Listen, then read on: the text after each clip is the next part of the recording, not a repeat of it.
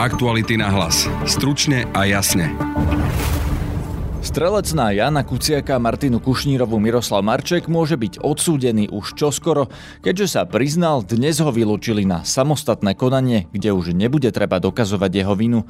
Otázkou bude, či dostane doživotie alebo menší trest. Budete počuť prokurátora Vladimíra Turana. Nie len to, že teda niekoho zabil, alebo že spáchal viac vražd. Mali sme páchateľov, ktorí mali aj viac vražd, ako mal Marček a tie tresty boli nižšie. Potvrdzuje to aj náš kolega Jan Petrovič, ktorý už videl množstvo rozsudkov v prípadoch vražd. Nie je vždy výsledkom odsudenia človeka za viacero vražd doživotný trest. Zhodnotíme aj Marčekové priťažujúce a poľahčujúce okolnosti. Počúvate podcast Aktuality na hlas. Moje meno je Peter Hanák. Na súde s obžalovanými z vraždy Jana Kuciaka a Martiny Kušnírovej dnes vypovedali znalci a znalkyne. Hodnotili napríklad zábery z kamier. Počas prestávky v pojednávaní sa pred novinárov postavil aj žalobca v tomto prípade, prokurátor úradu špeciálnej prokuratúry Vladimír Turan. Čo sa týka pani znalkyne antropologičky Olgy Petrusovej, počuli sme 6 znaleckých posudkov. Z toho 5 znaleckých posudkov hovorilo, že za najväčšou pravdepodobnosťou išlo v tých kamerových záznamoch o Tomáša Saboa. A ten posledný posudok bol taký ako keby rozporúplný. Viete sa nám k tomuto vyjadriť? Posledný posudok vykonaný zatiaľ nebol, takže ho hodnotiť nemôžeme vôbec. Mm-hmm. Prvé tri posudky boli na neznáme osoby, tie ďalšie, osoby, tie ďalšie posudky boli na konkrétne osoby, ale ďalej vám to hodnotiť nebudem, lebo ešte sme stále v konaní, to až potom na záver. Po rozhodnutí súdu Miroslav Maček bude mať samostatné konanie. Máte už predstavu o navrhovanom treste? Predstavy máme, ale to dopredu médiám nebudem prezentovať. Bude sa začínať číslovkou, pán prokurátor? To je ťažko povedať, pretože súd musí pri rozhodovaní o treste vychádzať z tých podkladov, ktoré sú vo vzťahu k osobe páchateľa sa dovážené v spise. Není to len dôkazná situácia, je tu aj znalecký posudok o jeho duševnom stave, o jeho psychiatri- psychologickom rozpoložení, o možnosti resocializácie. To sú všetko veci, ktoré Senát pri rozhodovaní o treste musí brať do úvahy. Je tam aj tá okolnosť, že sa sám priznal, že vypovedal, že povedal veci, ktoré sa treba dovtedy nevedeli.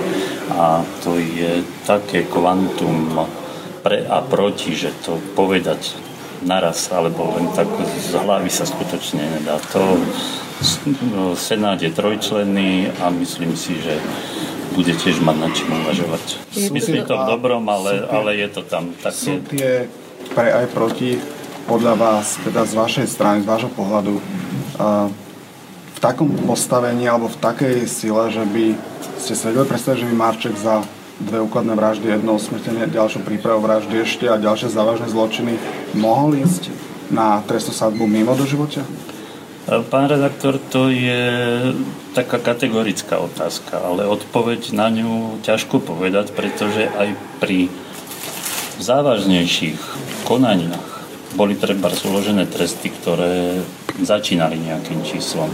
Čiže to je pri každej osobe je to, in, je to in, vysoko individuálne. To, čo som aj hovoril, tam sa berú do úvahy aj tie ďalšie skutočnosti. Nie len to, že teda niekoho zabil, alebo že spáchal viac vražd. Mali sme páchateľov, ktorí mali aj viac vražd, ako mal Marček a tie tresty boli nižšie.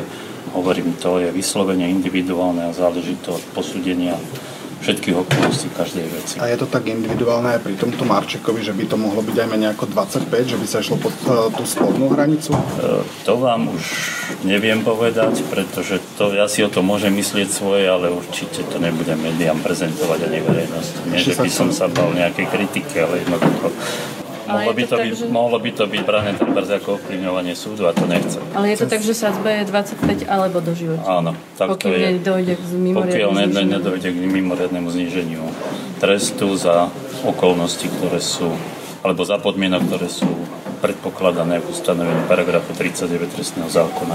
Bude ešte vypovedať ako svedok Marček o tomto odsudení, ktoré by mohlo byť pravdepodobne už v tomto, v tomto uh, mesiaci? To vám ja neviem povedať, to záleží, ako sa vyvinie dôkazná situácia, ale vzhľadom k tomu, že v tomto konaní bol vypočutý, vypovedal, nie je dôvod len preto, že sa zmenila jeho procesná situácia ho vypočúvať na novo. Pán prokurátor, vie, že budete navrhovať nejakých svetkov? Mám tam určitý zámer, ale detaily hovoriť nebudem. štúdiu mám teraz Jana Petroviča. Jano, vitaj. Ahoj.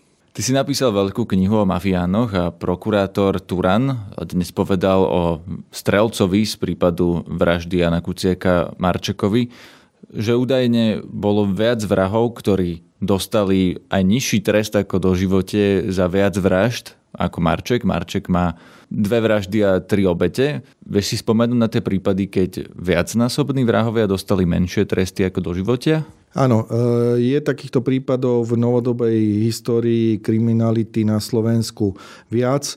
Takým asi najvypuklejším je príklad profesionálneho vraha bratislavskej zločineckej skupiny Piťovci, e, Luboša Zelmana, prezývaného Zrzek, ktorý zabil piatich ľudí, bolo to na objednávku, išlo z časti o e, vraždy v podsvetí a on vlastne pomohol potom policie aj rozkryť túto závažnú trestnú činnosť skupiny Piťovci a uzavrel dohodu o vine a treste s prokuratúrou a dostal 12-ročný e, trest odňatia slobody takže už je vlastne aj právoplatný a už proti tomu nie je odvolania. E, podobne v skupine, skupine Sikorovcov viacerí členovia toho vražedného komanda, napríklad Richard Rakecký priznal vraždu konkurenta od Takáčovcov Pála a mm, dostal 12 rokov. Takí tí mm, dlhodobo pôsobiaci ľudia v tom vraženom komande, ako bol Juri Fejer a Martin Bihári, tiež nemajú do živote. Veľmi podobná situácia je u Šátorovcov, kde ide o veľkú sériu vražd.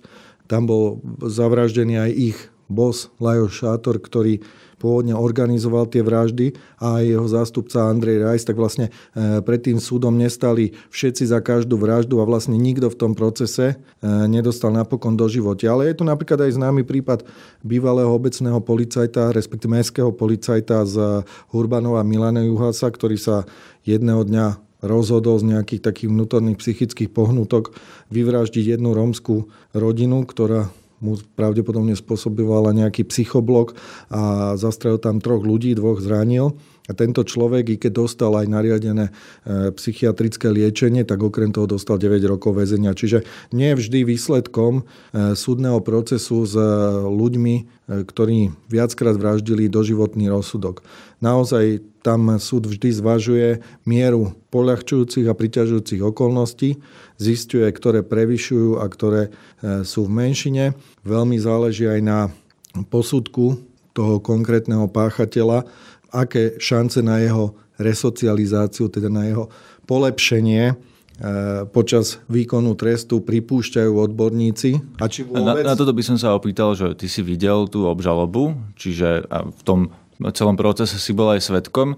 Ty vieš, aký je posudok na strelca Marčeka, že či je napraviteľný alebo nenapraviteľný? Jeho posudok nie je veľmi priaznivý, ale nechcel by som odborníkom a sudcom do tohto hovoriť to už nechám na Senát, aby zvážil tento dôkaz. Oni majú možnosť aj toho znalca vypočuť na hlavnom pojednávaní a zrejme tak urobia. To neviem, či je momentálne predvolaný, takže to už nechám na ich zváženie. Len som tým chcel poukázať na to, že nie je vždy výsledkom odsudenia človeka za viacero vražd doživotný trest. Na druhej strane, ani doživotný trest neznamená, že ten človek bude natrvalo navždy izolovaný.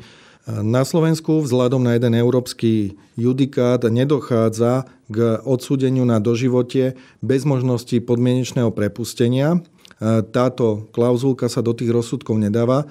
To znamená, že človek, ktorý bol odsudený na doživote po odpíkaní 25 rokov tohto trestu, môže požiadať súd, aby zvážil, či by ho mohol podmienečne prepustiť. A v prípade, že tak urobí, tak potom ten súd zvažuje jednak, či sú splnené všetky podmienky, aby to už mohol podať, posudzuje jeho správanie v tom ústave na výkon trestu, aké tam mal disciplinárne odmeny, aké tam mal disciplinárne tresty, ako, ako ho posudzovali ľudia, ktorí boli v jeho blízkosti, tie jeho pedagógovia a posudzuje, prihliada na ten posudok, ktorý na ňo urobili odborníci predovšetkým vzhľadom na jeho možnú resocializáciu nápravu a návrat do bežného života, aby, dajme tomu, nebol nebezpečný pre svoje okolie, keby sa dostal na slobodu. Spomínal si tie prípady nájomných vrahov z tých mafiánskych skupín, ktorí nedostali do živote, pretože spolupracovali. Marček spolupracoval tiež, bol takisto nájomným vrahom, ale vidíš tam rozdiel medzi napríklad Zrzekom, ktorý dostal len 12 rokov za tých 5 vražd a Miroslavom Marčekom? Tak medzi nájomnými vrahmi nie je rozdiel. Ani u Zelmana to nebolo tak, že by začal spolupracovať okamžite. On vlastne v čase spáchania toho skutku dokonca bol podozrivý. Myslím, že bol aj zadržaný a Piťovci mu tam robili falošné alibi, aby ho z toho prípadu krátko po tej vražde, ktorá bola e, v Košiciach v roku 2000, vyťahli von z väzby a vlastne priznal sa až po dlhých rokoch. Čiže nejaké paralely tu sú. Marček tiež nepriznával tú trestnú činnosť hneď od začiatku, že keď sa napríklad dopočul, o akú vraždu ide, tak namiesto toho, aby išiel, začal spolupracovať s policiou, si išiel vypýtať viac peňazí. Hej. U neho bude tiež viacero aj priťažujúcich okolností. Zavrhnutia hodná pohnutka, ktorá ho k tomu viedlo, viedla, že, že, že teda si pýtal peniaze, že to bola, že to bola nájomná vražda. Ehm, spôsob toho prevedenia, ale budú tam aj polahčujúce okolnosti, lebo vlastne v tejto obžalobe je ehm, osúdený za túto vraždu a vraždu e, toho Molnára z Kolárova, ale predtým nemal odsúdenia, čo tiež bude súd zvažovať. Ešte sa bude pýtať aj na jeho hodnotenie z miesta bydliska a pozrie si ďalšie podklady, čiže tam bude záležať na tom, ako bude miera tých polahčujúcich a priťažujúcich okolností. Záleží na tom, že Marček vlastne na rozdiel od týchto mafiánskych vrahov, ktorých si spomínal, neuzavral uzavrel dohodu s prokurátorom o vine a treste, ale naozaj išlo to až k tomu procesu? Dohoda o vine a treste umožňuje zníženie trestu pod, o jednu tretinu pod dolnú hranicu sadzby.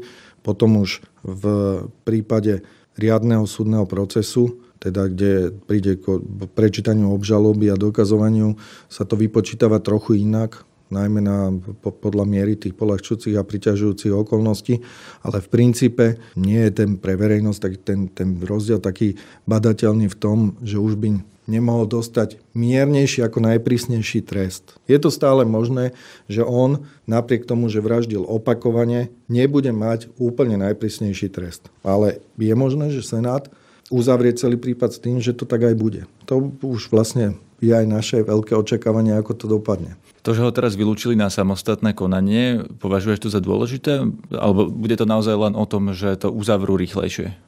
Je to logické, pretože v jeho prípade sa nedokazuje vina. On tú vinu priznal na začiatku, v tomto smere je to uzavreté, proti tomu sa už ani nikdy nemôže odvolať. On už v tomto prípade je vinný. To je preukázané tým jeho vyhlásením a už sa preukazuje iba všetko to, čo zohrá mm, nejakú rolu pri stanovení trestu, nie je to dlhý časový úsek, ktorý tomu musí súd venovať. Toto dokázal by zrejme aj za pár hodín skonštatovať. Bol som mm, svetkom viacerých súdnych procesov, kde pokiaľ urobil človek takéto vyhlásenia, išlo dajme tomu len o jeden skutok, napríklad drogový delikt, tak za 2-3 hodiny sme už poznali aj výšku trestu. Čiže Považujem to za absolútne logické, že Senát vzhľadom na chod toho súdneho procesu vyrieši otázku Marčeka, kde už nie je nič sporné a môže sa potom venovať otázke tých ďalších obžalovaných. To bol zástupca šéf-redaktora Aktuality Jan Petrovič. Ďakujem. Ďakujem za pozvanie. Predsednička Senátu Ružena Sabová do dokazovania zahrnula aj prehliadky aut,